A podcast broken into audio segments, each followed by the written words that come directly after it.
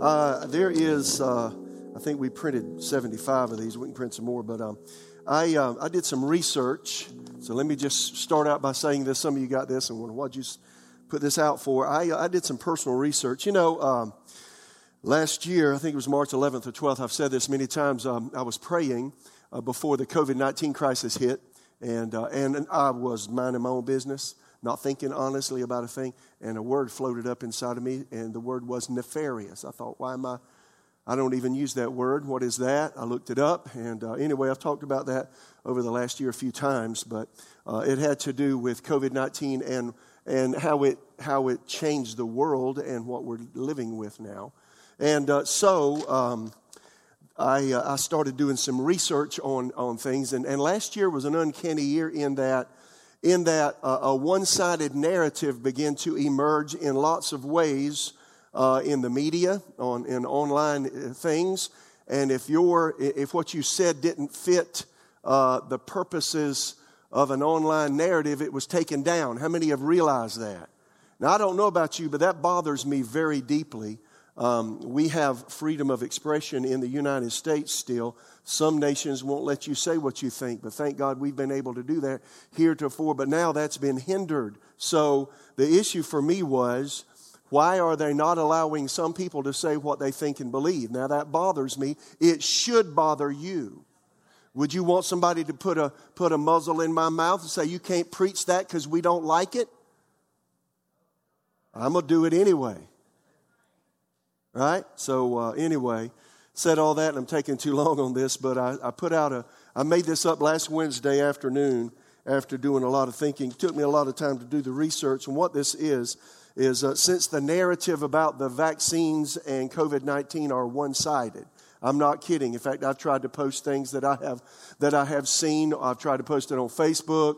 Uh, YouTube does the same thing. Uh, Instagram does the same thing as as well as Twitter. And it's really hard to find an online online place that will allow uh, differing ideas. You know, the strength of any organization is the fact you got people around you whose ideas differ than yours or different than yours.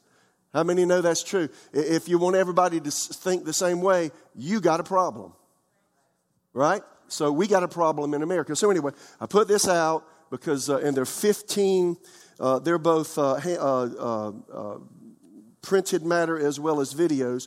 I've got fifteen, and uh, I listed them by title, and there are U R Ls here. If you go online, this is available online. On the front, there's a place where you can scan this, put your phone up to it, scan it, your little thing comes up at the top, click it, and it goes right to the notes. And we have the instructions right on here. But I want you to click on these articles and these uh, these articles and videos that I've placed on here. There's some very, very smart people worldwide whose uh, opinions and thoughts are being stymied. And something's wrong with that. And, and you say, well, why? I've not said a word about any of this. I've not said a word publicly until last Wednesday night. But my heart got to, you know, disturbing me. And I got to thinking, well, you know, to him that knows to do good, John, James four seventeen says, he that knows to do good and does not do it, to him it's sin. Now that that hit me between the eyes. All, well, uh, then, then Lord, am I withholding what I know from people that might help them? And the obvious answer was yes. So, okay, so here it is. So so if you like, maybe you like this, maybe you don't. Personally, I'm good with whether you like it or whether you don't like it. I'm cool. You cool with me? I'm cool with you. So Um, the other thing that I have on here is uh, scriptures scriptures that build your faith for health and healing is on the last part of this sheet.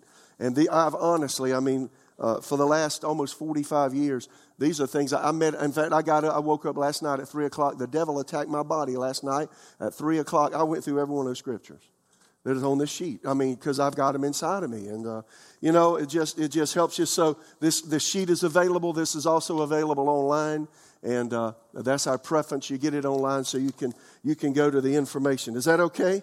And then you make your sound choices. And when you make your choices based on facts, then you know what? We can always do well, right? And and and in obedience to what the Lord's saying, right?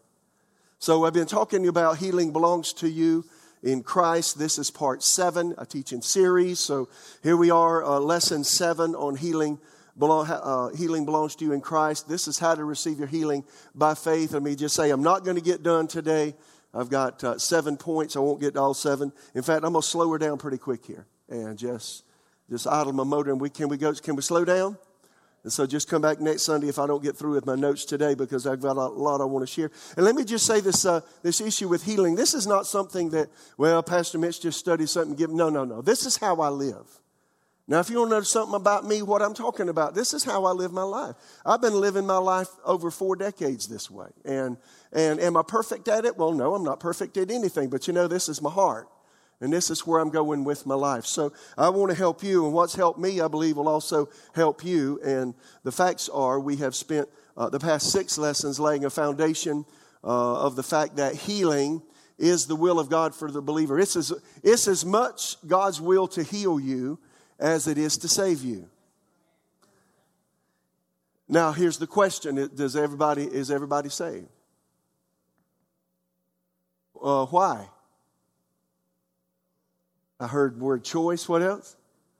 Yeah. Uh, so um, even though even though salvation is, is God's will for every person, not every person receives, because they have to do something about it themselves.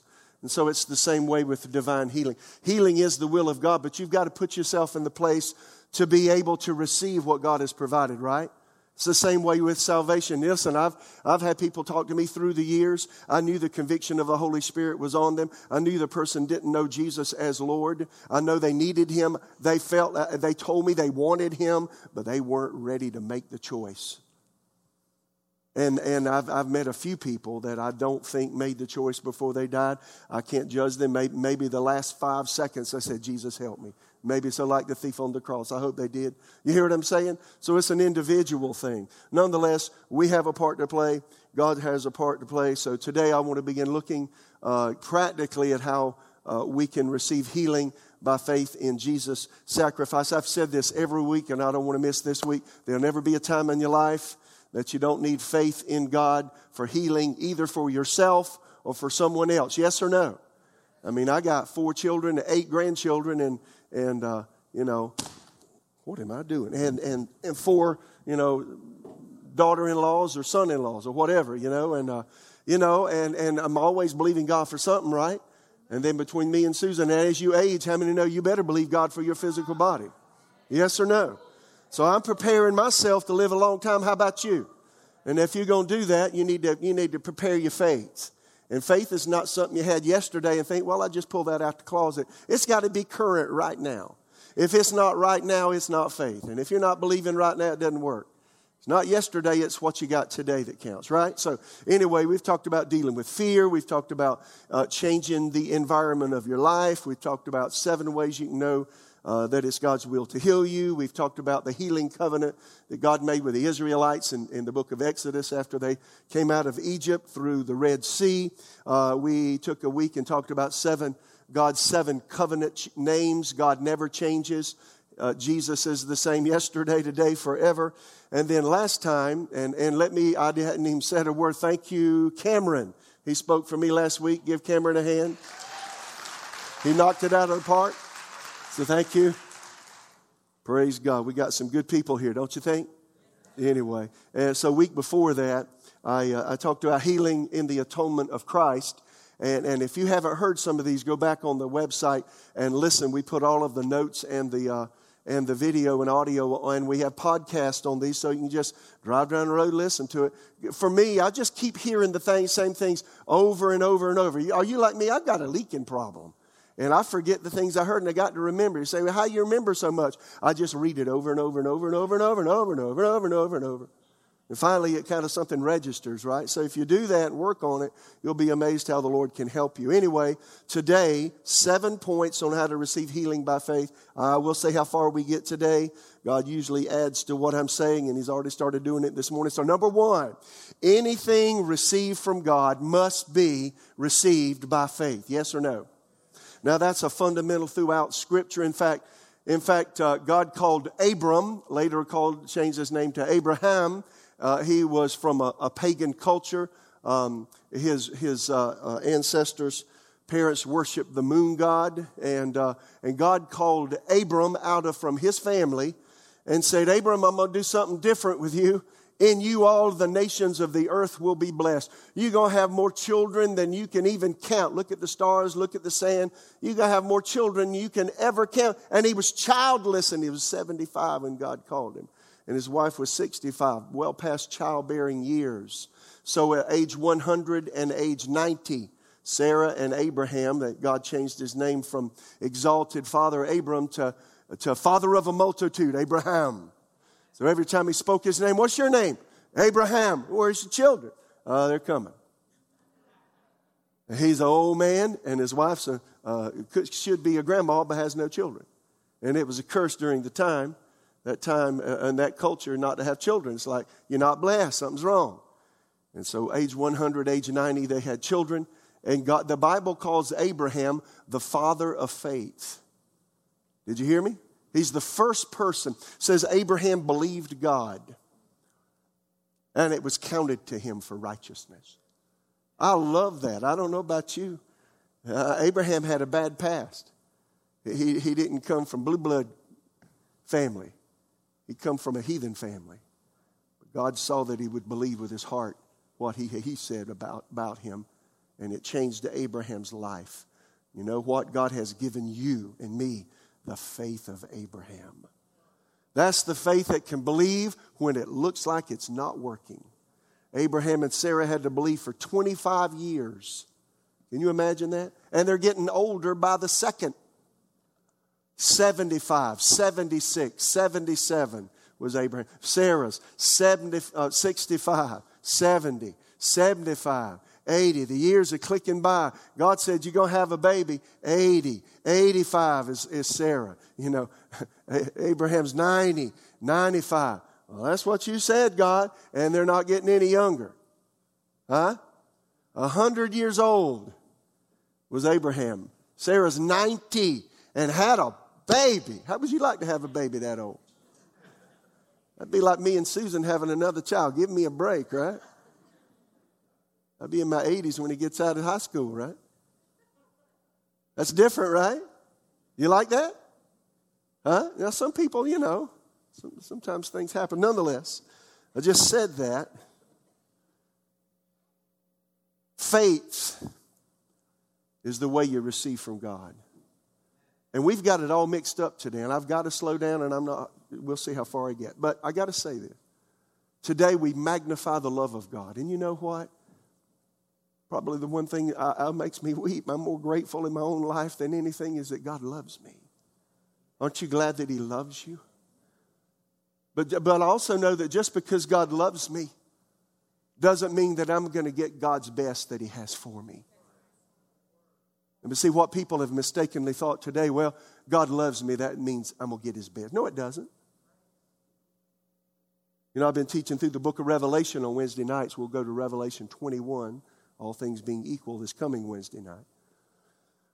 The last time I spoke, Wednesday a, a week ago, on the subject, you know, here we are at the great white throne judgment where all unbelievers are standing before God, and the books were opened.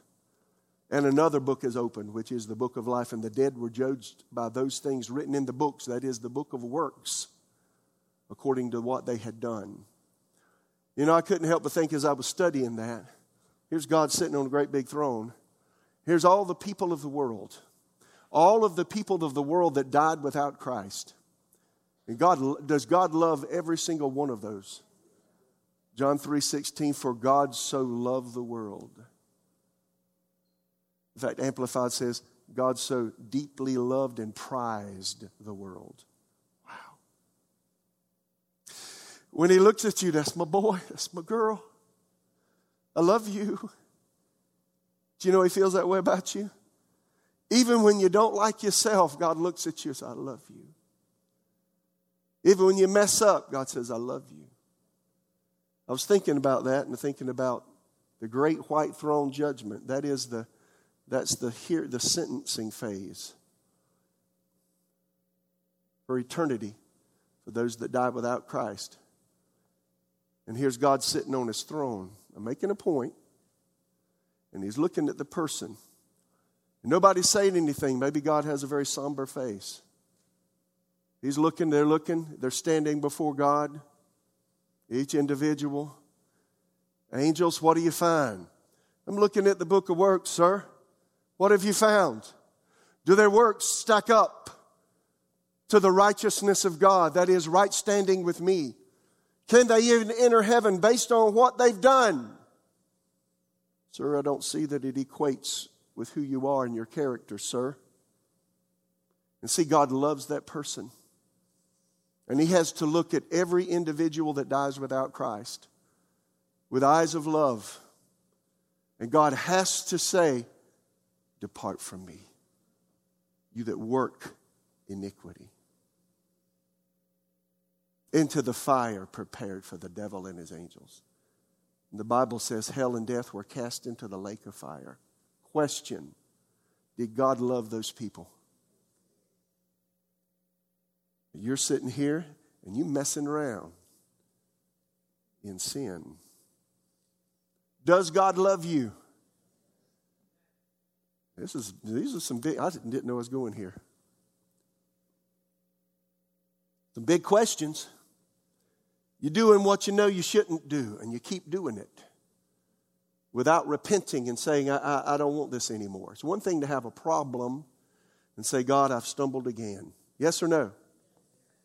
How many of you have had a problem and say, God, I did it again? See? Aren't you glad for God's grace and mercy? Grace is when you get what you don't deserve. Right? Well, here are these people that God loves. Depart from me. I mean, to me, he's almost weeping. Depart from me. Maybe he looks down. Depart from me. Because that's not what he had planned. You get it?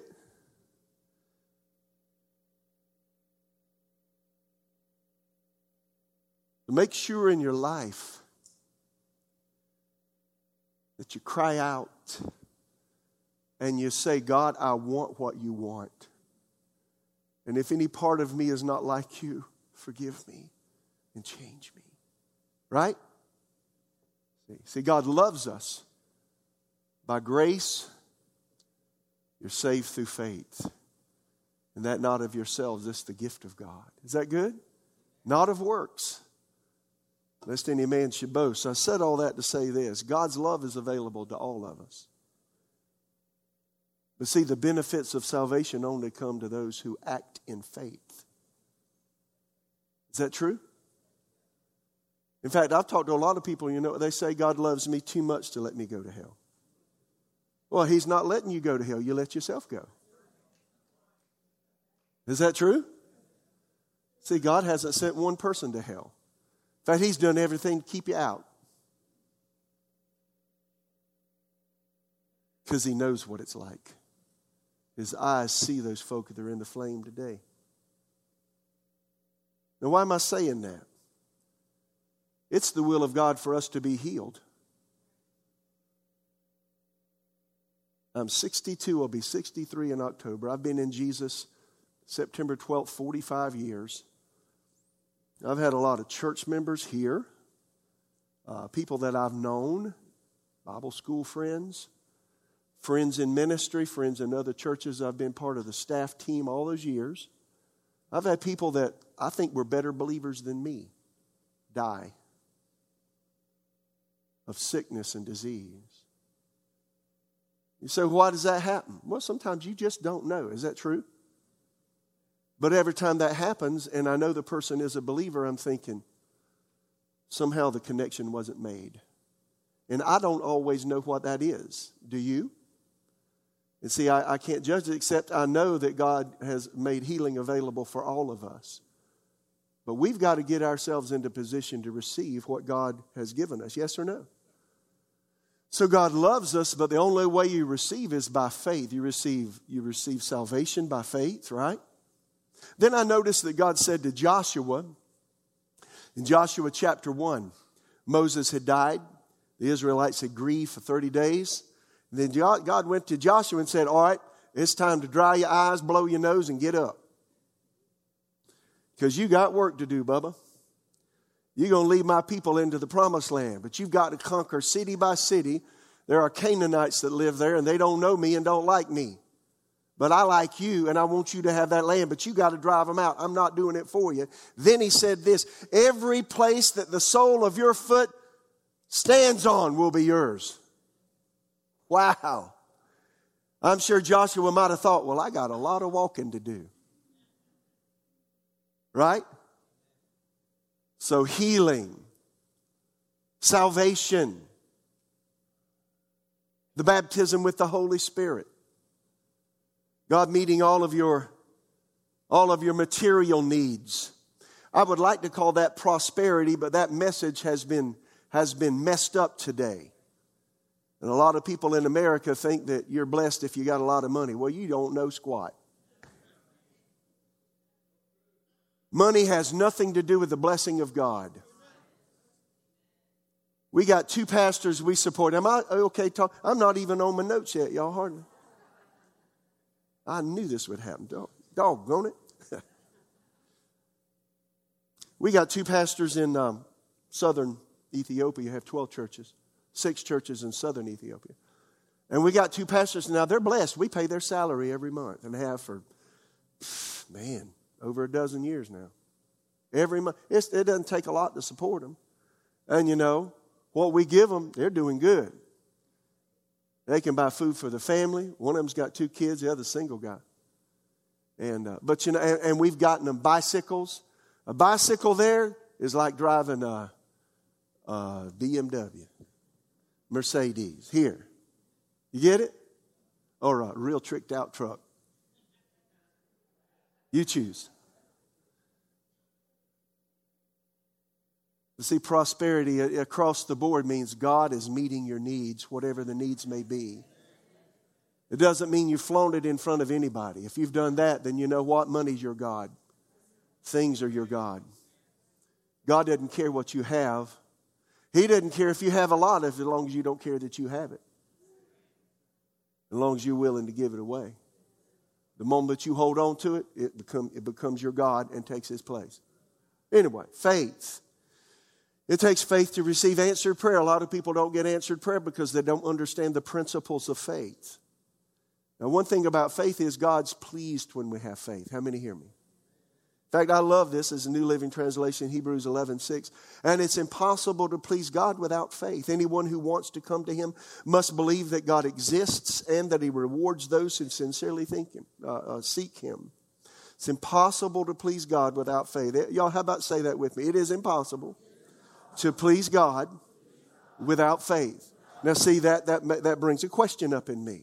Okay, am I pleasing God? Now, and then that brings up another question. Am I living by faith? What does it mean to live by faith? It means you take God's word over what you feel. Uh, living by faith means you take God's word over what other people are saying about you. Yes or no? Living by faith means I'm, I'm taking God's word as the standard for my life, even though it doesn't look like it's working right now. Abraham called himself Abraham, father of a multitude. What's your name? You just come walking down the road. What's your name? Abraham. Where's your kids? They're coming. You may look like you don't have what God promised, but you've got to act like you got it till you get it. And if you act like you got it, you got to get rid of the somber face. And you have to stop talking about what you don't have. And you have to stop talking like you don't have it and start talking like you do. And you have to have a disposition that is happy, excited. Because I can't see it or feel it, but it's mine. Now, I've gotten that way. I'll just tell you about our uh, building permit. One day I'll stand up in front of you and say, We we have our building permit. For those, those that don't know, we've been working for three years, getting a site permit now for what? Since last November, getting a building permit. And I believe I receive. And I'm just thinking, I woke up this morning and said, Lord, in the middle of the night, Lord, thank you for that building permit. I'm so happy. You're so good. Glory to God. Do I have it? No, not in my hand. Uh, is it going to be? I'll have it one day. My faith's taking the place of it for now. You get it? So you ever walk, wake up and not feel saved? You ever wake up and feel not loved by God? You ever feel unrighteous, like you remember all your mess? Maybe you messed up real bad last week. Do you know if you confess your sin is to God just as though you never did it? Is that good? See, walking by faith means what God says means the most to me. Right? Anything can be received from God. Anything we receive from God, number one, is by faith. Number two, faith makes the impossible possible. I love this. Now, I've I've gotten, I've, I've written out the scriptures in my notes, but I don't have time to go through all of this and read them. But in Mark nine, here was a, a, a some parents of a boy, and he had some kinds of seizures. Could have been brain seizures, could have been epilepsy. The Bible really doesn't say. But but it was causing them problems, and nobody could help them. They went to the disciples for uh, to be helped. And Jesus discerned that a demonic force, sometimes uh, sickness is as a result of a demonic force. Not always. All, all sickness is satanic in origin, in that there was no sickness prior to the fall of man. And there is no sickness in heaven. However, sometimes there is a specific demonic force that has to be dealt with.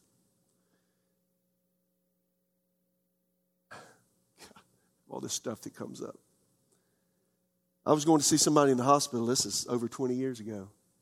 I think I was in uh, Rex Hospital. I went to pray for this person.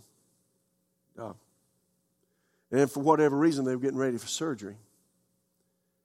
And But I remember talking to the family in the waiting room, and the family said, well, you know, it's just really odd. So-and-so has had problem after problem after problem. I mean, it's one right after the other. I mean, you got to take care of this, and then another physical problem crops up, creeps up.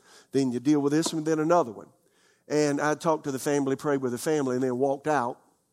I, at the time, I was doing all the hospital visitation because the church was small. And uh, But I remember walking out the waiting room. On the first floor, you come into Rex, and there's a little waiting area. And then I just turned like I was going to go out, but for some reason, I turned my head. When I turned my head, here's the man that we were talking about on a on a on a bed, and they're wheeling him to surgery. And when I saw him, I knew there's a demonic spirit messing with his body, causing him to be constantly infirmed over and over. I went to my car and I said, you foul devil, take your hands off that man. I named his name. You take your hands off of him. In the name of the Lord Jesus Christ, stop now. Because we have authority over the devil, over demon spirits. Now, I didn't tell anybody I did that. I didn't even tell the family. You'd never know who it is, and it doesn't matter right now. But you know what happened? He went through that surgery. He never had another problem. He got fine. He became fine. And I knew, well, looky there. Looky, looky, Lord. It was a little devil messing with him. Now, here's this little guy here, and his parents, uh, nobody could help them. The disciples couldn't help them. Verse twenty-two of Mark nine, the Spirit often throws him in the fire or the water, trying to kill him. Have mercy on us. Help us if you can. What do you mean, if I can? Jesus asked. What do you mean, if I can? I've been walking. Y- y'all watch The Chosen? I can see that character say, what do you mean, if I can? Jesus asked anything. Uh, and uh, What do you mean if I can, Jesus asked. And then he responded, anything is possible if a person believes. Is that good? Do you, do you have possibility faith? So question, is it possible that you come out of the problems you have right now? Is it possible that God can get out of you out of that financial mess you dug your whole, you did it yourself? Is it possible that God gets you out of the quagmire of mess that sometimes you create? Is it possible that God can heal you of whatever? Is it possible that God can set you free from a habit you've had all of your life and you've been in its clutches and can't, it seemed like you can't? Is it possible? You know, sometimes I just take that scripture right there. All, th- any, all things are possible. Anything is possible to him who believes. I think King James is in it. It says all things are possible to him who believes. Is that good? So, and then I say, you know what? All things are possible with me, Lord, if I'll just believe you, right? And then Matthew nineteen twenty-four through twenty-six, I don't want to read that. Uh, they were talking about who can get to heaven, and they, Jesus had just uh, talked to a very wealthy young man who basically rejected everything Jesus had to say. And they said, who, who can, uh, and Jesus said, it's easier for an eye, a, a camel to go, go through a needle's eye. Now that probably is hyperbole. Some people think there was a small aperture in, in some of the uh, doors uh, going into the, uh, uh, the gates of the city of Jerusalem, and they called that small aperture the needle's eye. I think Dake, Dake's annotated reference Bible mentions that. Nonetheless, it says easier for a camel to go through the eye of a needle than a rich person, because they trust their, it's too easy to trust your money to enter into the kingdom of God. And then Jesus looked at them and said, humanly speaking, it's impossible. But with God, everything's impossible. Everything's possible. How many believe with God's every, everything is possible? You ever looked at your own life? Maybe you got an ingrown toenail that just won't quit. I'm, I'm talking about get practical, right? Have you ever looked at that and said, you know what? All things are possible with God, and all things are possible to him who believes. So it's possible. That just quit aggravating me, right? Or maybe you got stomach trouble, trouble. Or maybe you have uh, stomach problems. Maybe you have respiration problems or problems with ringing in the ear.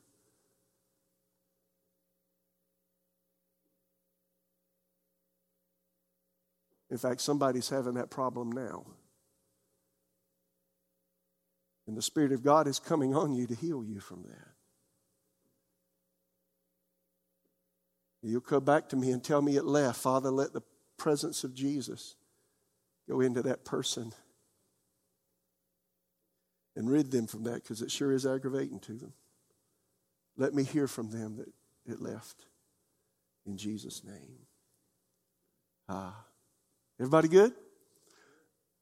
Now, number three, let's see how far I get today. I'm not going to get as far as I wanted to, but this is okay. You can receive healing by faith.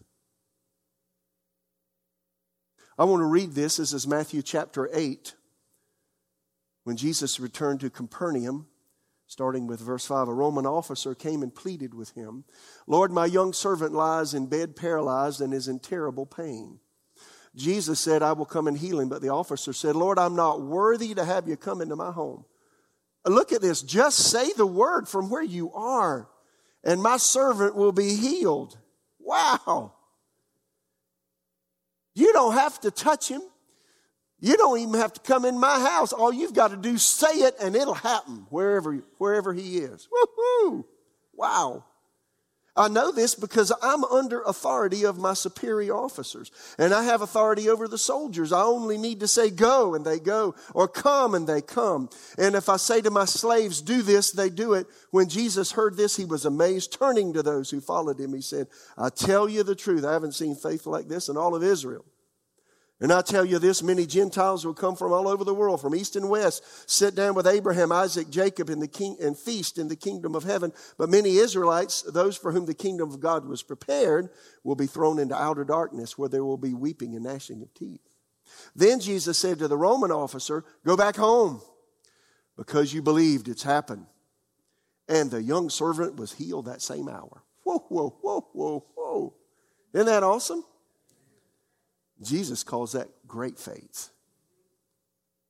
So, you know, I have to ask yourself, do you have great faith? Can you believe that just with the word of command, just, just God has said it, and you believe it, and it happens? That's great faith, right? And then here's two blind men, Matthew nine, when Jesus departed from there. Two blind men followed him, crying out and saying, Son of David, have mercy on us. And when he had come into the house, the blind men came to him. Jesus said to them, do you believe I'm able to do this? And they said to him, yes, Lord. Watch this, verse twenty-nine. Then he touched their eyes. Now, now you know, that first guy, he just said, you just speak the word. But Jesus said to these blind men, do you believe I'm able to do it? Oh, yeah. Then he touched their eyes and said, according to your faith, let it be to you. Where was their faith? Well, if Jesus just touched my eyes, he met them where their faith was. You know what? God will meet you where your faith is. Huh? And look what happened. And their eyes were opened. Jesus sternly warned them. see that no one knows it. Then Mark chapter five, this is really interesting. A woman in the crowd had suffered for twelve years with constant bleeding. She had suffered a great deal for, from many doctors, and over the years she had spent everything she had to pay them, but she had gotten no better. In fact, she had gotten worse. Some people don't have any money because they've given it all to the physician. In fact, she had gotten worse. She had heard about Jesus, so she came up behind him through the crowd and touched his robe. Now, it's interesting that the robe of the priests in the Old Testament had, had these little uh, had these little uh, things, uh, t- what do you call it? Tassels, thank you, uh, attached to the bottom. And, and it was blue. The blue stood for the word, and the tassel stood for the word. So she thought, if I can just touch the hem of his garment, I will be healed. She touched his robe, for she thought to herself, if I can just touch his robe, I'll be healed. Now, you know what the inference is? She grabbed a hold of the word of God. Right? Immediately, ble- the bleeding stopped, and she could feel in her body that she had been healed of her terrible condition. Jesus realized at once that healing power had gone out from him, so he turned around in the crowd asking, who touched my robe? His disciples said, look at the crowd pressing around you. You ask who touched me. There's a lot of people touching you. You've been in a crowd going to a game or something, and everybody's, get off me. I mean, they're all around you, you know. Or maybe you're in that airport. I've been to Heathrow Airport in London, I don't know how many times, and you're like cattle. And you're trying to get through, you know, trying to get through, you know, and uh, inspection and such, and everybody's in a hurry because you don't want that plane to leave your hide in Heathrow, I'll tell you that. But you got all these people around you. Well, here's Jesus. They said, they said, look at this crowd pressing around you. You ask, who touched me? But he kept on looking around to see who had done it. See, there's a difference when you touch Jesus with faith. If every person that touched him had touched him with faith, there been, it could have been heart conditions healed, ear conditions healed, stomach problems healed, bone problem, right? But she's the one that said, purposely said, if I can just touch him, I'll be healed. Well, again, he kept on looking around to see who had done it. Then the frightened woman, trembling at the realization of what had happened to her, came and fell down to her knees in front of him and told him what she had done. And he said to her, daughter, my power made you well. That is not what he said. Daughter, you're what? Your what? Say it one more time. Daughter, your faith has made you well. Go in peace. Your suffering's over. So listen, if her faith can make her well, and she's not even a new covenant believer, can your faith make you well? Now, she wasn't inert, she acted. If you sit there on a, like a bump on a log, waiting for God to do something for you because he loves you, you'll be sitting next year this time. You got to act. And you got to act like you get it before you get it. So number four is, fourth point on this, exercising faith for healing. Determine what you can exercise faith for. Without doubting, ask yourself this, what can I believe? Now, I'm not going to take time to go through this because I want to get to my last point today. Can we do that? So there are different levels to faith. If you look at the New Testament, all this is in my notes. There's great faith mentioned by Jesus. We just mentioned that in Matthew eight. There's weak faith mentioned by Jesus. Abraham was not weak in faith when he uh, when he When, when he saw that his body was dead, he looked away from his old body to the promise of God. So he, we, what does weak faith do? Considers the circumstance and the circumstance alone. Well, I'm doomed. Well, this can never happen. That's weak faith. Uh, well, strong faith, on the other hand, hand, it doesn't stagger at the promise of God. If God said it, he's going to do it, right? Then there's little faith. There's growing faith. So question is, what kind of faith? I asked myself, what kind of faith do I have for God to heal me? Now, I wanted to mention this, and I'm glad at least I got this far today. Number five, start with something small. You're not going to be able to believe for something big until you start believing with something small.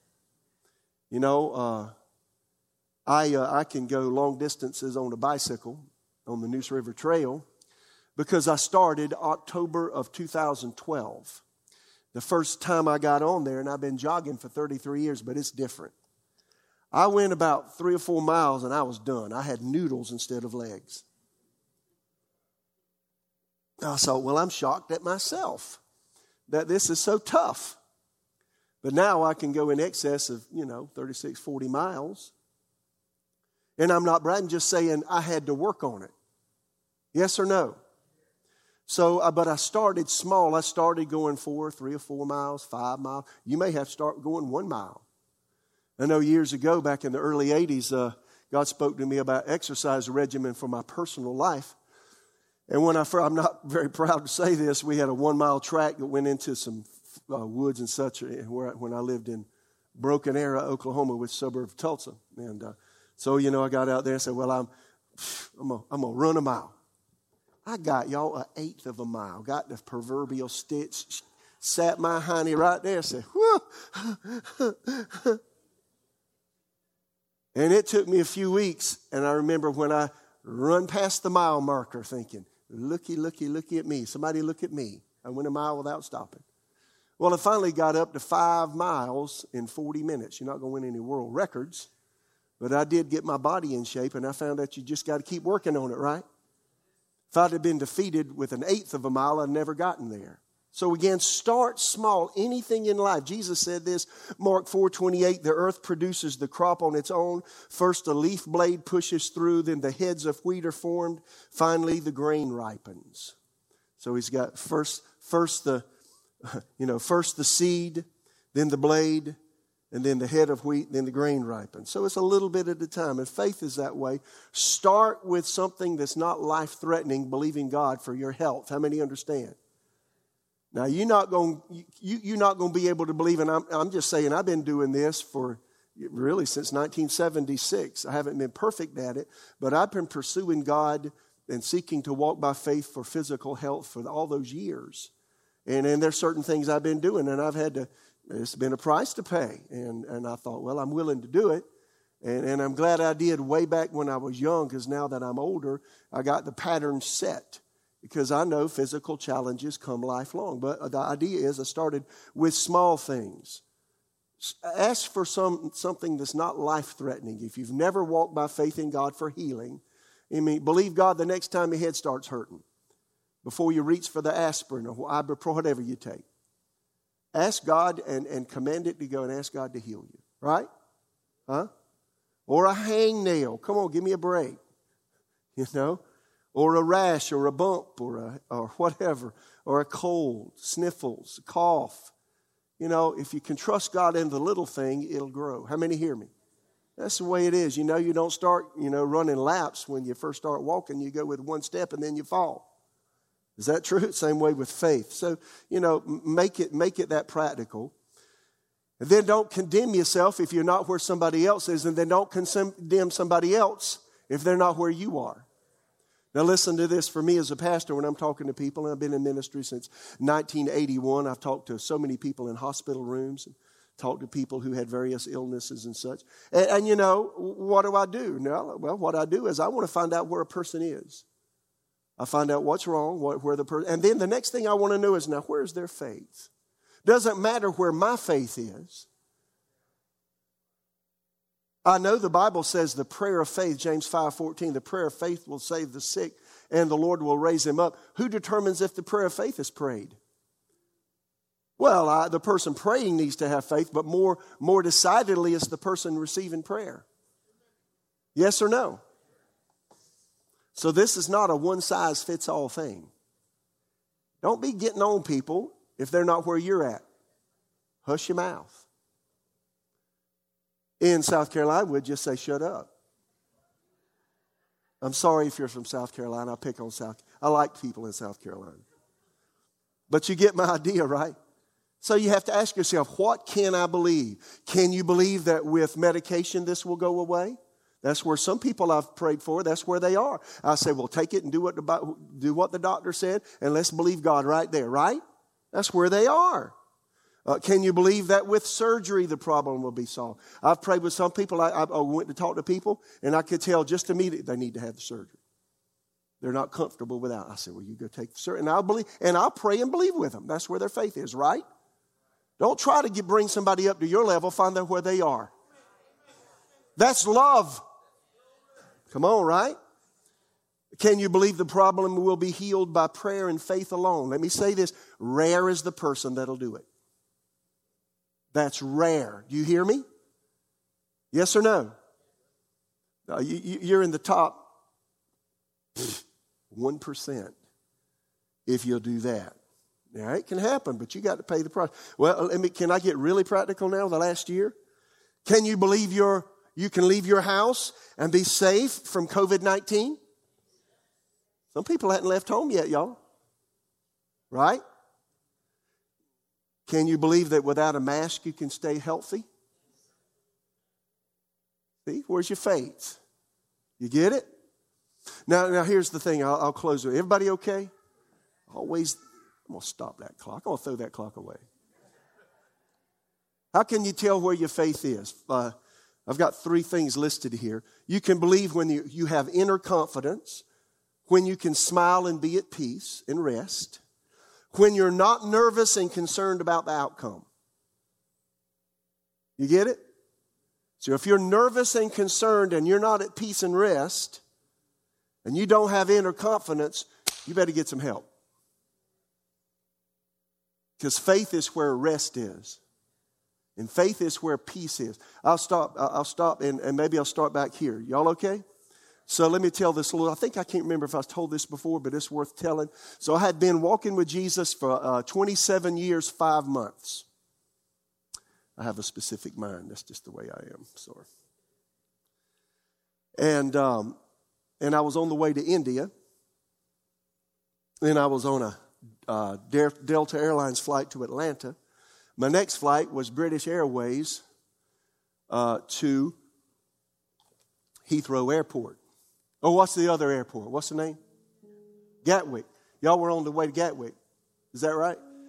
So Sean was with me. He was sitting beside me in the seat. He know he remembers me doing this. Midway to the flight, I felt so, I got to summarize, I felt so stinking bad. I just can't describe it. And I thought, man, my belly hurts. So I unloosened my belt a little bit. And I had a money, I shouldn't tell you, I had a money clip. I had money around my waist because I had to pay for all the ministry in Kathmandu, Nepal, and Calcutta, India in cash. So I had some Benjamin Franklins with me. And I said, man, I got to get relief. So I went back to the bathroom, undid my pants and took my you know, belt and took all that off. I said, ugh. And I felt no better. And I heard the Lord say, don't get on the next plane until you know what's wrong. Now, he said it in such a tone that it's like daddy talking to you. Or your granddaddy talking to you. Now, son, you do what you want to do, but I'm going to tell you right now. You do that. That's how it was. Don't get on the next flight till you know. So Sean sitting beside me. You remember Sean? I gave my belt to Sean, and it's a belt that you can put money in. Is that the way it was? Or a pouch? Pouch, belt. I gave you my belt. That's really weird. I had to hold my britches up. Anyway. Ah. I was really sick and I didn't know how bad it was. So I didn't. I did what the Lord said. Don't get on the next flight until you know what's the matter. Uh, one step off the plane, here's, uh, you know, the attendants. And I looked at the woman and said, I'm in trouble. I need help. And she looked at me with a look like, I need to help you now. She put me in a wheelchair. Y'all, I fainted the moment she, when she put me in a wheelchair, I fainted. Sean and another lady were with me. And uh, when they came to see me, I said, y'all go, I'm not going on the next flight. Y'all, and they went to, you know, y'all go to Kathmandu as well? I wish I could have went. I'd never get, get to go there in Calcutta. Anyway, I went to the hospital. My appendix had ruptured. And they put me through the CAT scan machine. He come back and said, sir, you're in, in desperate need of surgery immediately. He said, your entire abdomen has, has, has sepsis. That's bad. And the doctor later told me one hundred years ago, you'd be dead. No help for you. Unless God supernaturally intervened. And uh, so I was sitting there. I was laying there. Well, I wouldn't say I was laying on the bed after they had They put me through the machine, told me what was wrong. My appendix had ruptured, and I needed immediate surgery. And I was going in and out of consciousness. They were giving me medicine for pain because it was really, really bad. And uh, and I was sitting there thinking, now, Lord, what can I believe? Should I have surgery? And it didn't take me long to figure out. And I remember Kenneth Hagin. Everybody okay? I run out of time. Uh, uh, Kenneth Hagin was in uh, New York City doing a meeting in nineteen seventy. It was in a hotel, hotel room. He told the story to us students at Raymond many times. He said, he said, uh, and my heart began to, he had a heart, he got healed of heart problems, but it came back. And he said he lay down on the bed and it was just awful pain. He told his wife, Aretha, I've got awful, awful pain. And here's what I heard. I remember when, when, when the doctor told me what was wrong with me and I felt how much I hurt, I could hear Kenneth Hagin's voice as he told us students. He said, I knew right then that if God didn't heal me quickly, I'm going to have to do something. Then he said this, because I'm not going to be able to believe God with so much pain to deal with. You can only believe for a certain period of time. And see, that's where I was. So even though I've been walking with God for twenty-seven years, five months, when my appendix ruptured, I made the decision, cut me open, get that out of me. And I had to believe God that I would be healed of all the poison in my abdomen, because it gotten it could get in your bloodstream, cause some serious problems, right? So that was really bad. And I spent uh, nine days in the hospital, lost twenty pounds in nine days. I mean, it's just terrible. So anyway, but you know what? It gave me a great respect for the medical, uh, medical folk, doctors, nurses, and those that help. And then my heart is endeared for the rest of my life to my wife, because she came up to be with me. So you know, God can take every negative and turn it into a positive.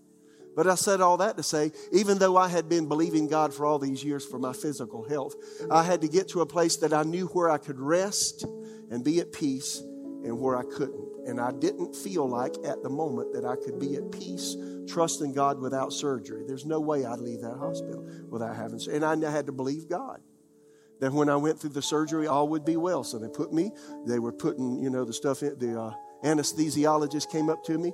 He was a man from another country. He looked over my face like that, said, Mister Horton. I said, yeah. He said, we take good care of you. I said, thank you. Thank you. The next thing I know, I hollered out, when you going to have do my surgery? They said, sir, you're in recovery. You've already been operated on. I said, really? Really? They said, oh, yeah. I said, well, I feel pretty good. They said, there's reasons you feel good.